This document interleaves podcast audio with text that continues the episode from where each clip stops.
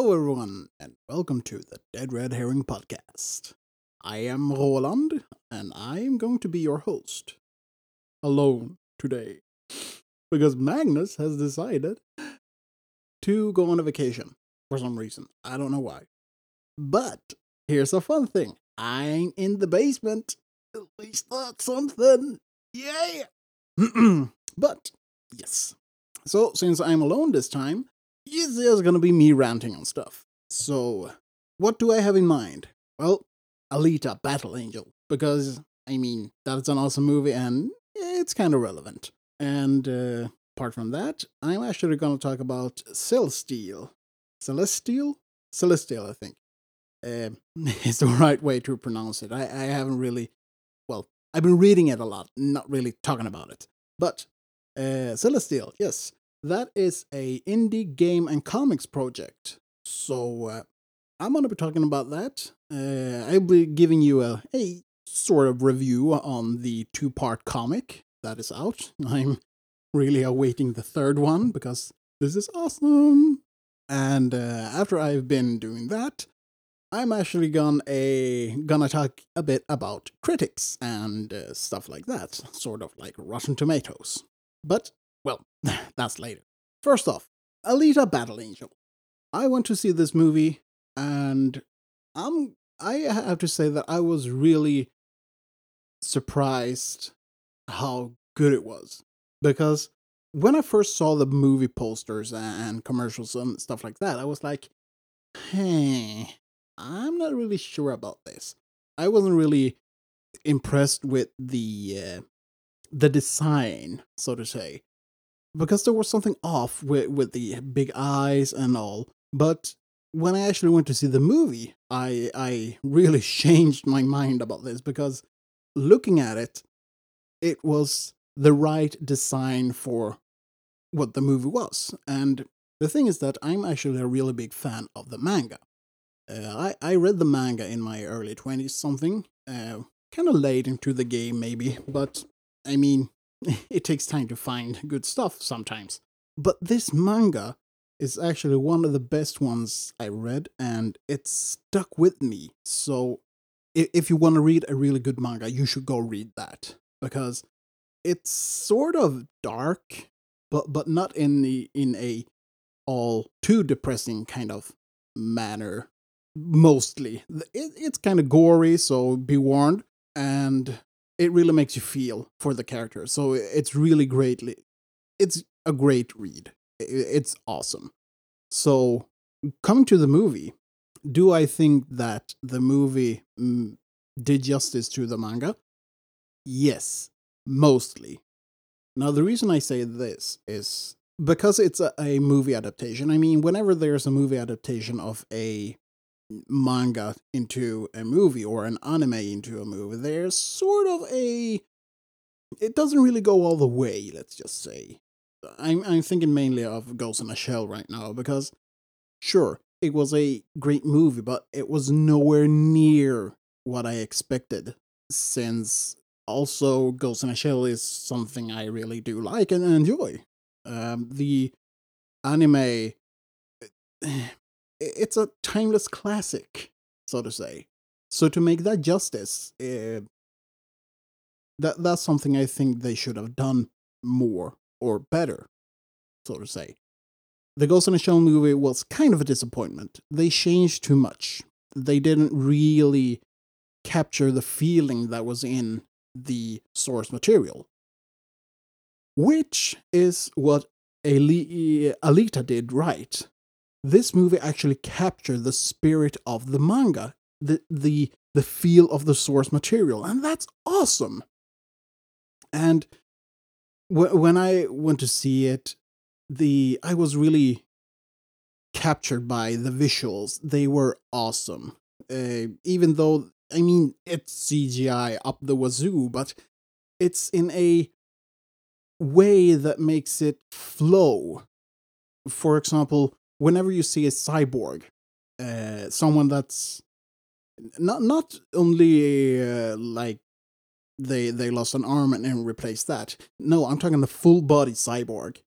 They have this sort of way to them that they they look human, but they have a certain not not style, but the way they move. It's it's just flowing, and I like that because it makes me think of them more as robots. But when I in the movie though, when when I saw someone with maybe an arm or a leg, a prosthesis, they felt more like clunky um like they had to they had this extra thing on them that wasn't really part of them so it was a bit of strain or or uh, just weird for them to use and that's also a awesome thing to see because it really makes you believe it so what I felt was the best part of the movie is that they actually capture all the emotions for for the action scenes mostly in a sort of John Wick kind of way. It's quick and it's dirty. It's just it's from 0 to 100 in like a half a second. And I really think that's that's an awesome part of it because these aren't supposed to be slow things. It's supposed to be this high paced action. So that's awesome. And and again with with the visuals, the way that they've built the scenes and the environment, the details. It's like sometimes it's almost a sensory overload because there's so much, but it's awesome. I love it.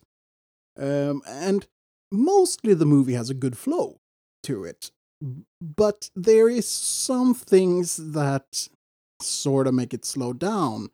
And I think for me, it's because I'm thinking the manga when I should actually be thinking a movie. And usually, when it comes to movies, my my my general feeling for movies is that they they rush things and don't take enough time to tell me the whole picture. Instead, it's like they throw in some minor things and just move along, move along, move along. We have a deadline here.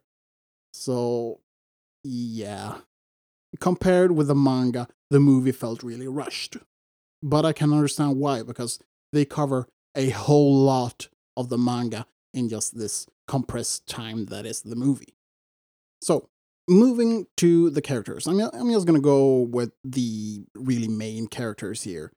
Uh, let's start with Alita. What did I think of her? I loved her. She was awesome. Here we can talk about a strong female character without it being shoved down your throat because she was she was who she was, no more, no less.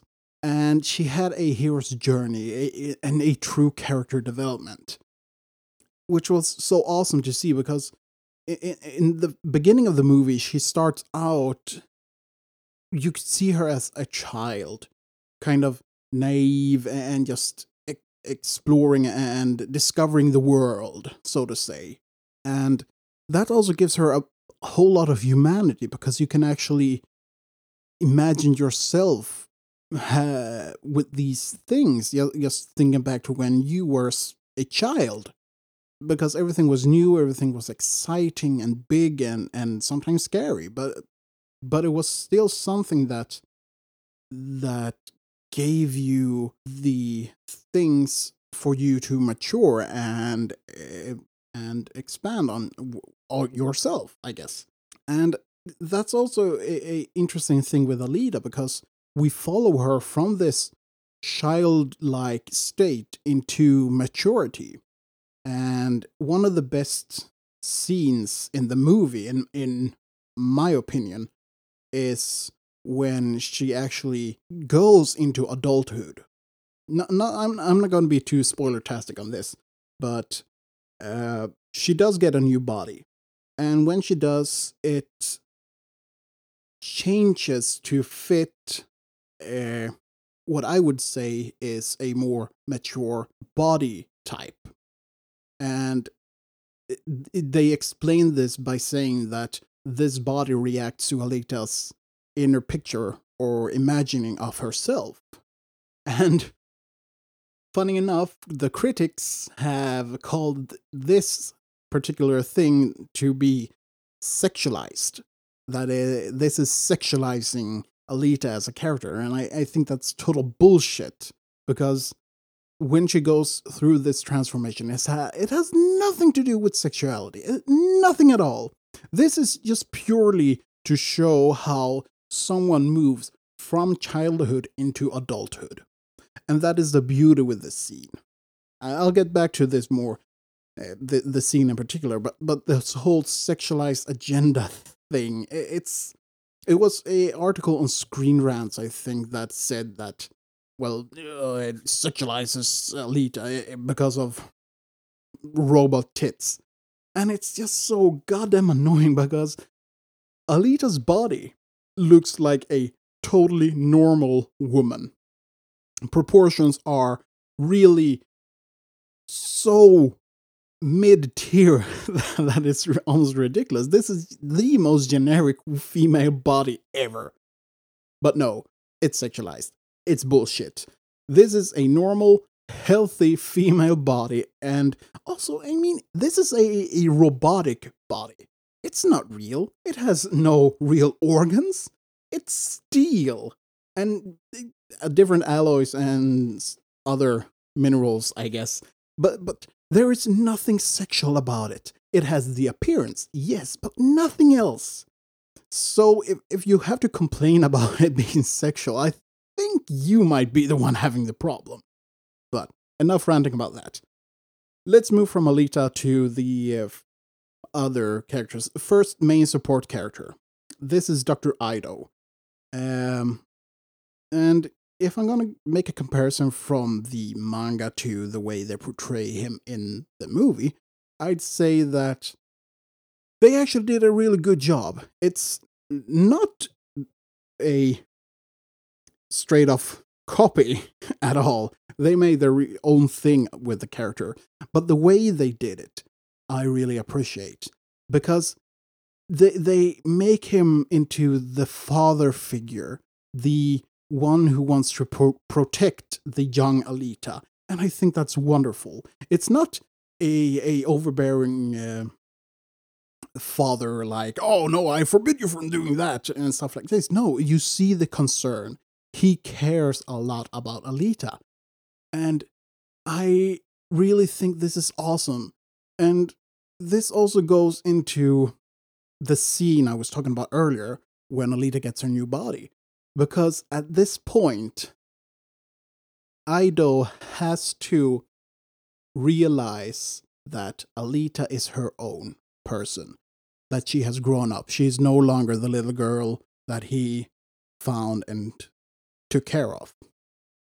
And this scene is so beautiful because of this, because of this is truly symbolizing how a father has to let go of his little girl to see that she is the master of her own life to make her own decisions and that he can no longer no longer protect her like that well he wants to protect her but he knows that she has to make her own decisions and he realizes this and all he tells her is that he it doesn't matter what body she has because it's who she is as a person that matters.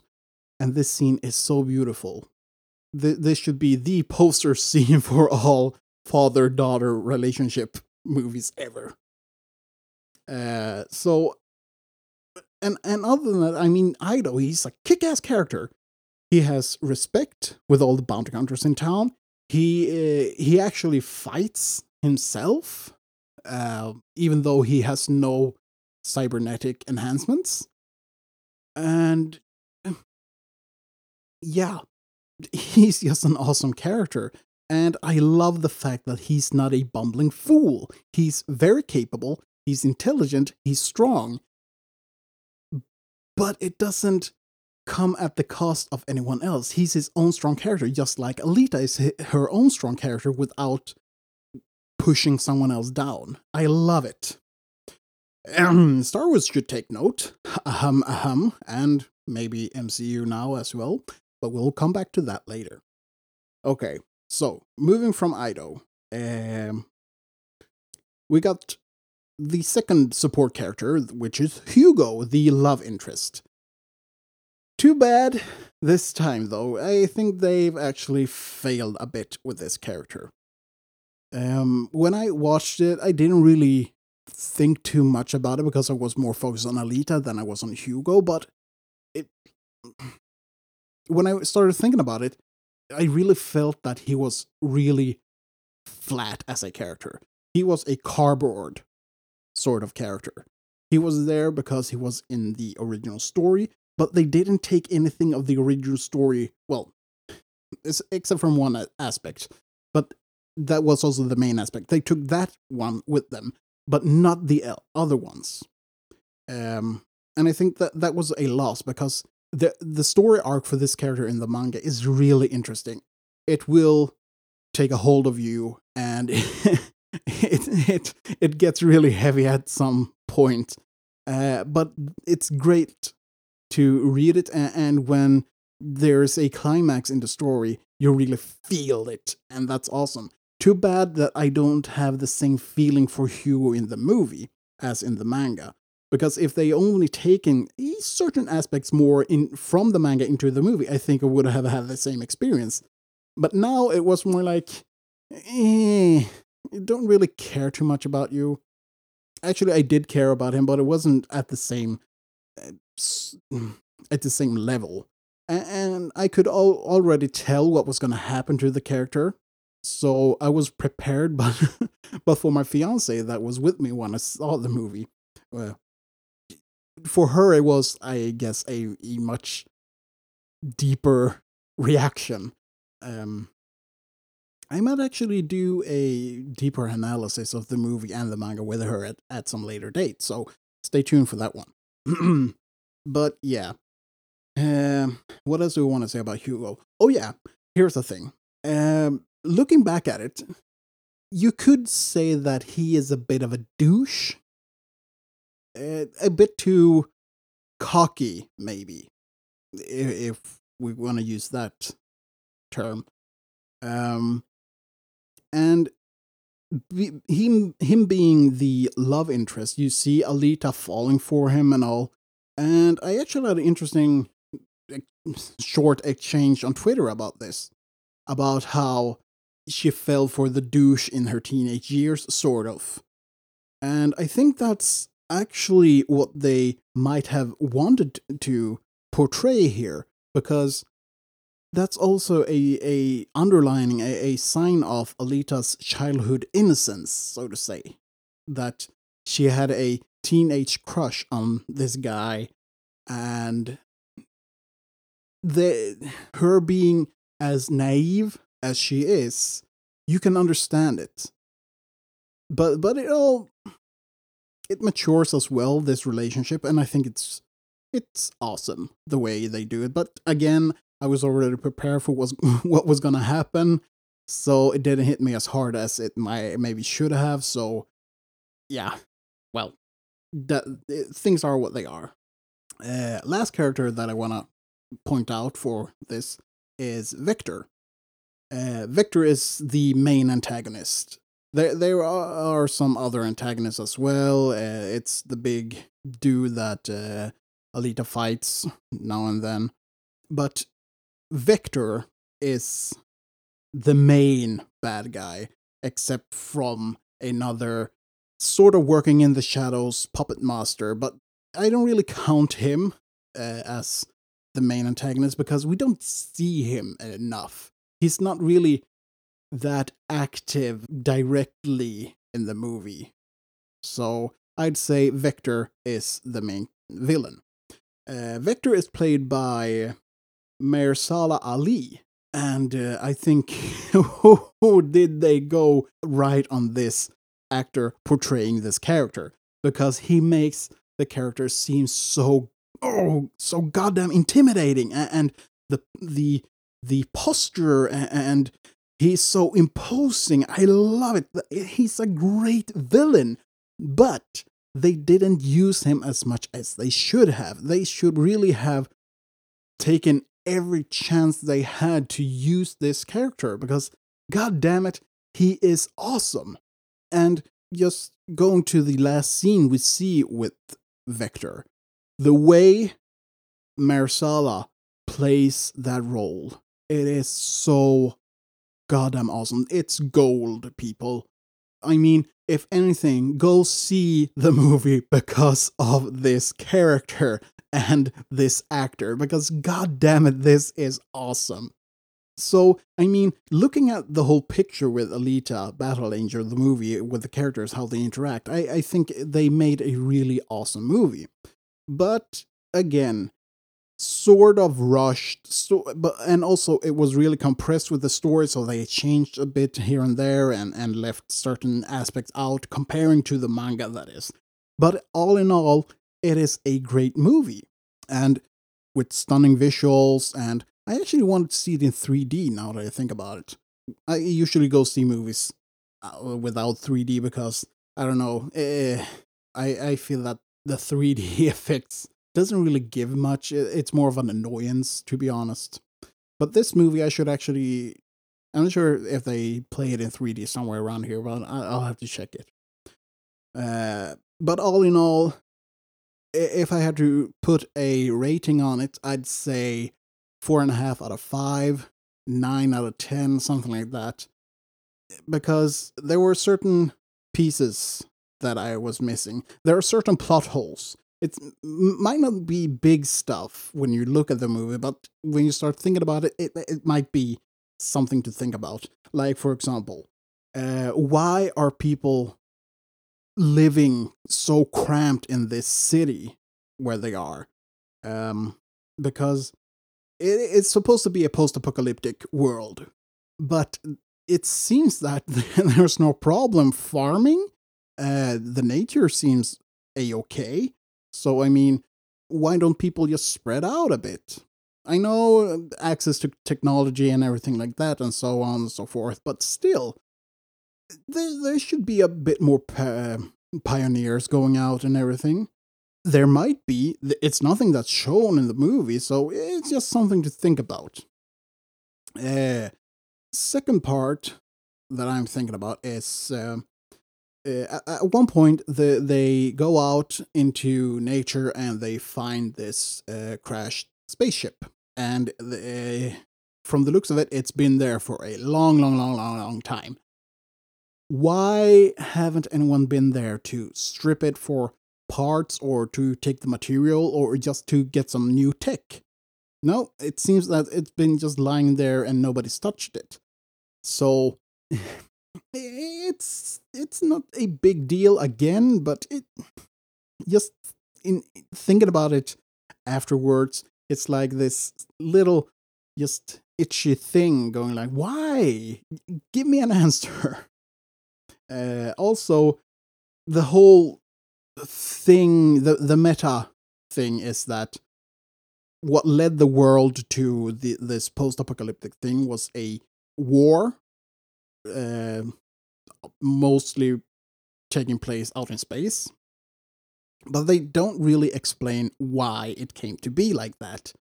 So I guess these are things that might be answered if there is a sequel, which I actually think there's going to be because, I mean, the movie made a whole lot of money, um, even though a lot of people didn't think it would.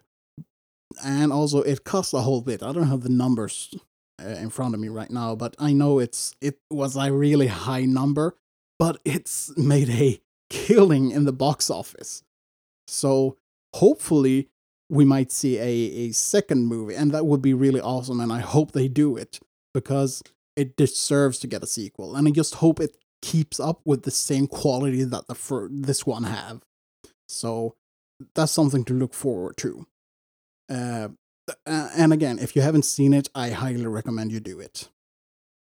Yeah.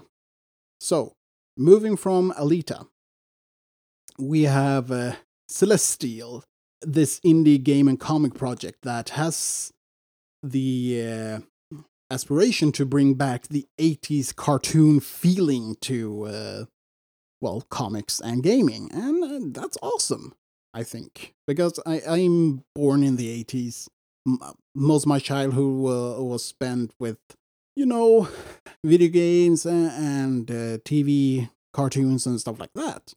So th- I really enjoy stuff like this. mostly at least. Um, but I I've had the great opportunity actually to read the two uh, comic two part comics um, that that's come out. I'm uh, eagerly waiting for the third part, and I can say that the art is great. It has light colors, good outlines, and it has this really awesome feel of the 80s cartoons. And there's a lot of attention to details, both in foreground and background. It, it just looks awesome.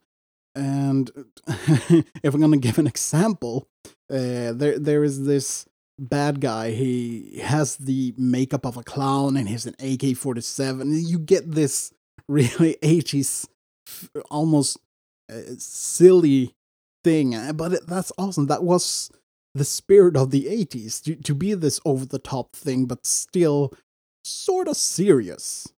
So I like that. And, and that goes for all characters, actually, both protagonists and antagonists. They have good work done with them with detail uh, and stuff like this. Uh, so, uh, if I'm gonna be nitty picky, nitty picky eh, about this, I'd say that the first part, that one shines really, really well. The art is mum, yummy.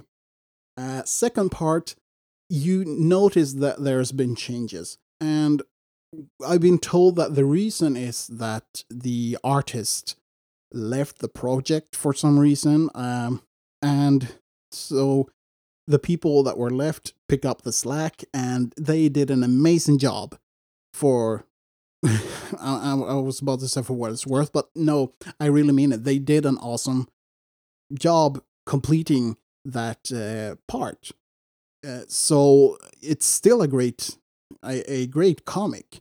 But there was one detail that it it just rustled my jimmies a little bit, and it was uh, one of the bad guys. He fired his gun, and the bullets flying out. It was. it wasn't just the bullet; it was the casing as well. So it's it's a small mistake, but it it kind of grinds my gears a bit to see because I, I'll admit I am a weapons and nerd and I'm a hunter, so yeah, I have certain expectations when it comes to the portrayal of weapons and bullets. But l- let's see here. Jumping into the characters. The characters, they are based on the Greek zodiac signs, you know, the Leo, Pisces, uh, Libra, and all those. Uh, so all the characters, they have uh, personalities and appearance that reflects this. Uh, and I think that's awesome because you can really see what each character is supposed to represent. Uh, so far, my favorites have been um, Scorpio, uh, whatever his name is again. I'm sorry, I should remember this. But uh, yeah, Scorpio and Leo because Leo that's that's my sign, so of course I'm gonna have a deeper connection with that character, yada yada yada. But when it comes to awesomeness scale, I think Scorpio actually has the better one. uh, he's just really badass. He has he has this. His main weapon is actually a scorpion's tail with poison, and they actually make a fun reference in the comic about oh it works on everything except the bosses. And that's awesome. I love these kind of references. And, oh speaking of references there's this whole uh, big page where they make a homage to streets of rage.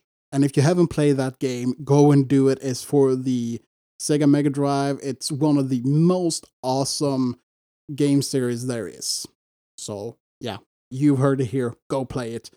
But but also just the whole influence of the classic 80s. I mean, this world uh, that the comic and game will take place in is called uh, Gaiamore, and it's uh, it's this 80s post app kind of world, and um, it's it's really just a, a big reference all in all to the good old stuff. But, uh, but also the, the there's sort of a serious undertone to it because the reason that the world has gone the way it has is because of greed.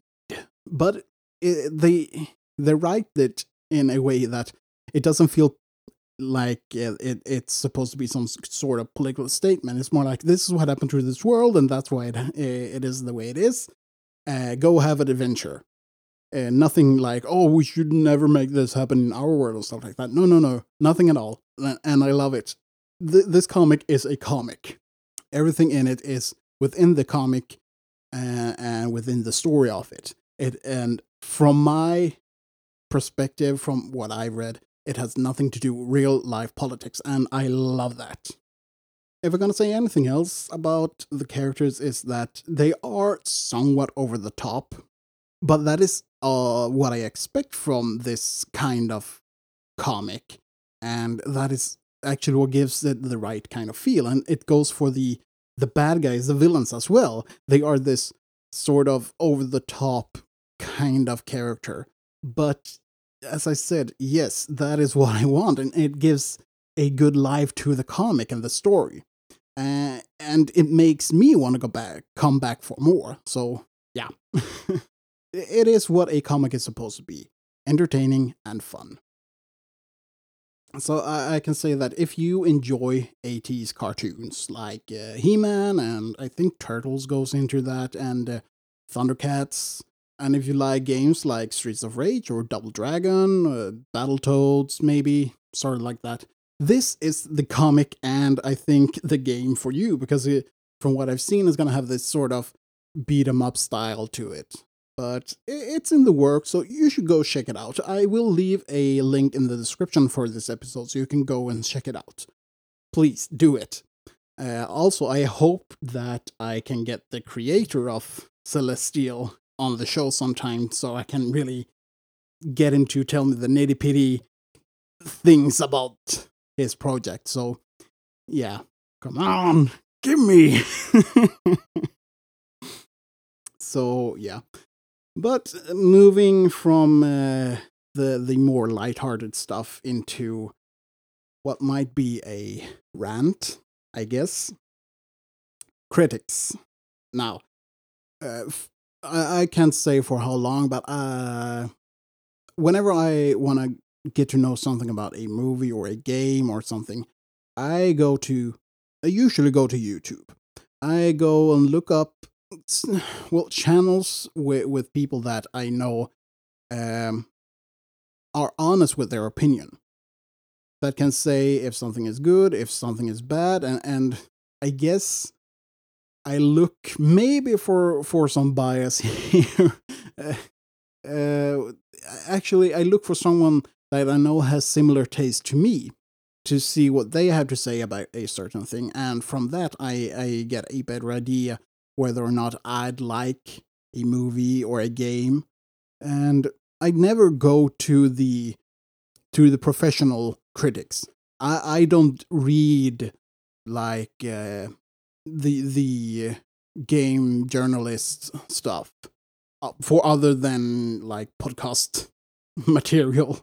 I never go to them for an uh, for looking for a game because I know that they will not give me the honest picture.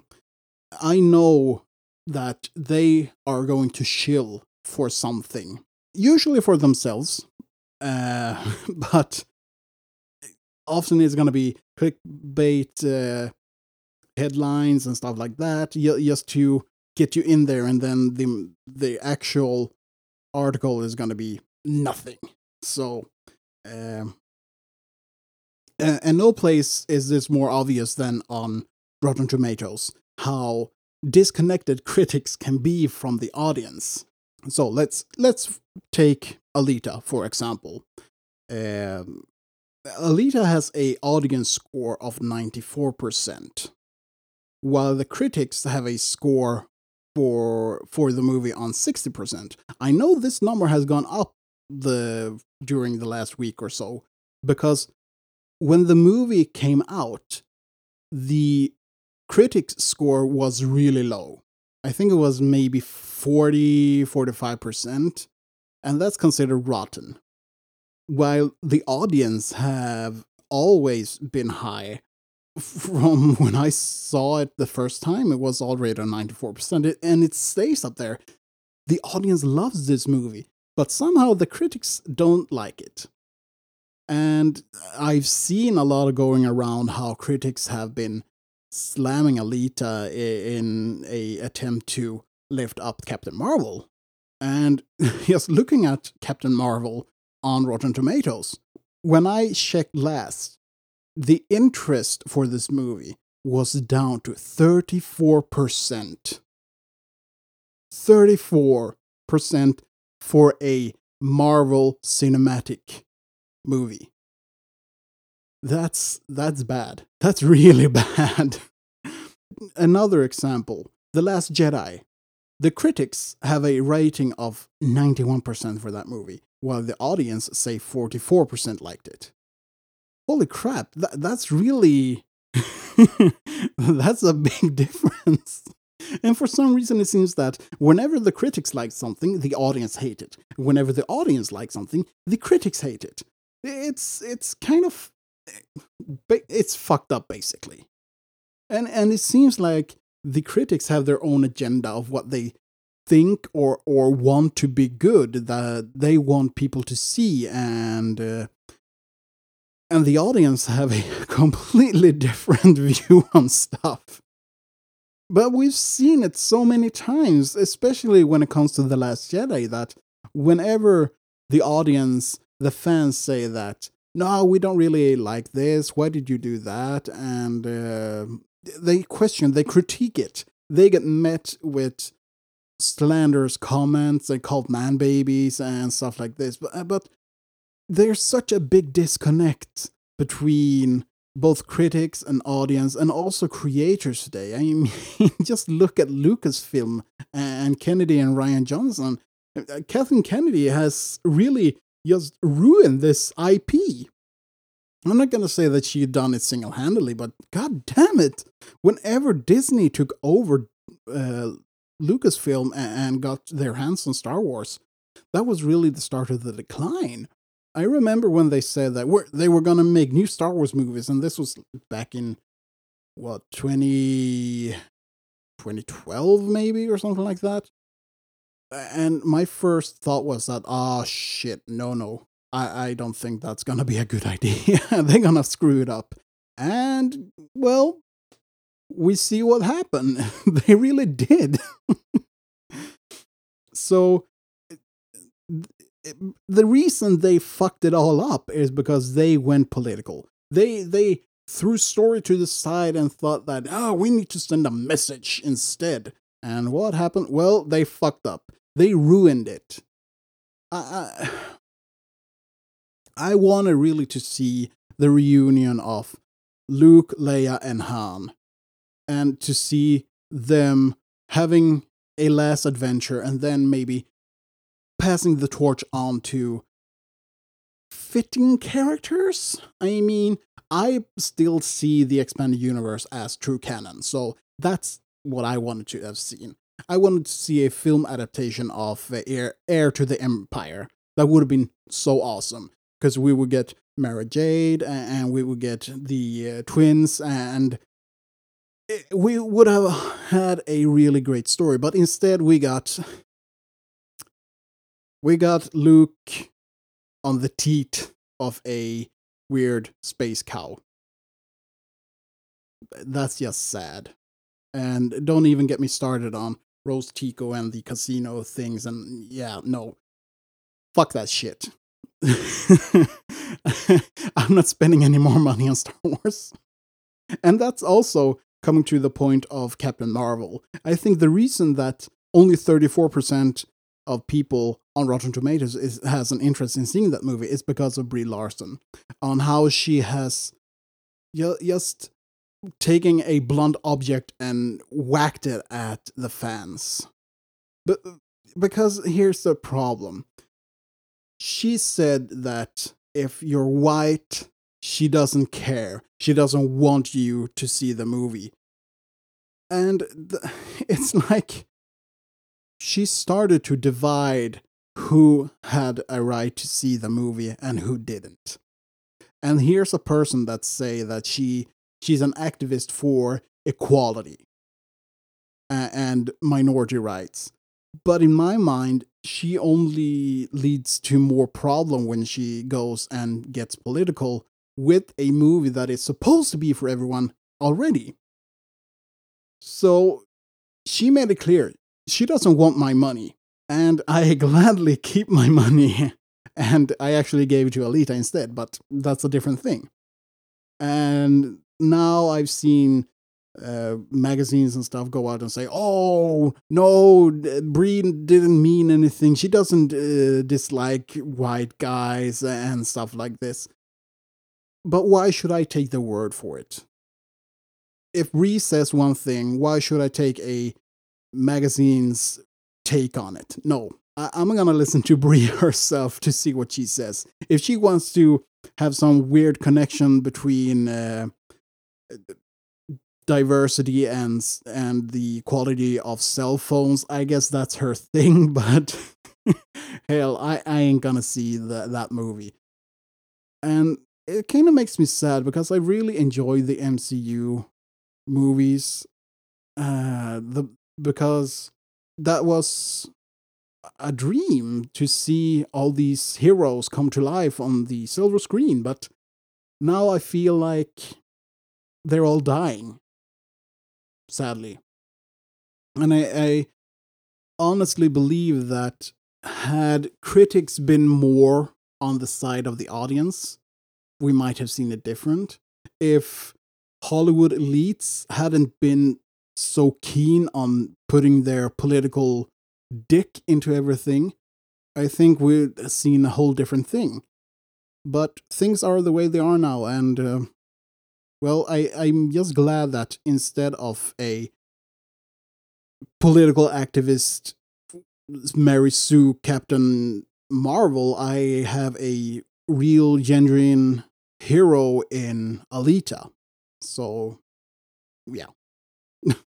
That's my take on stuff. Now, if you agree with me or not, tell me.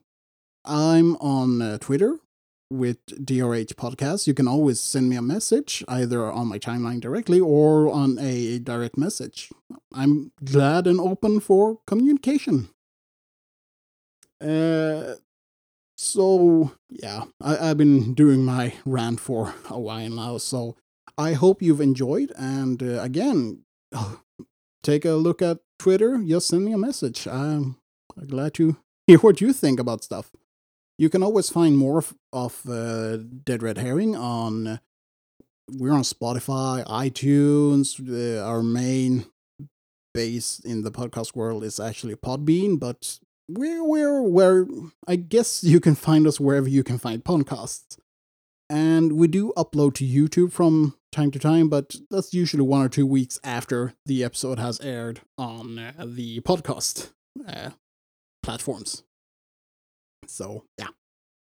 Well, I'm gonna take a bow now and say thank you for listening, and I hope you have a great day. Bye now.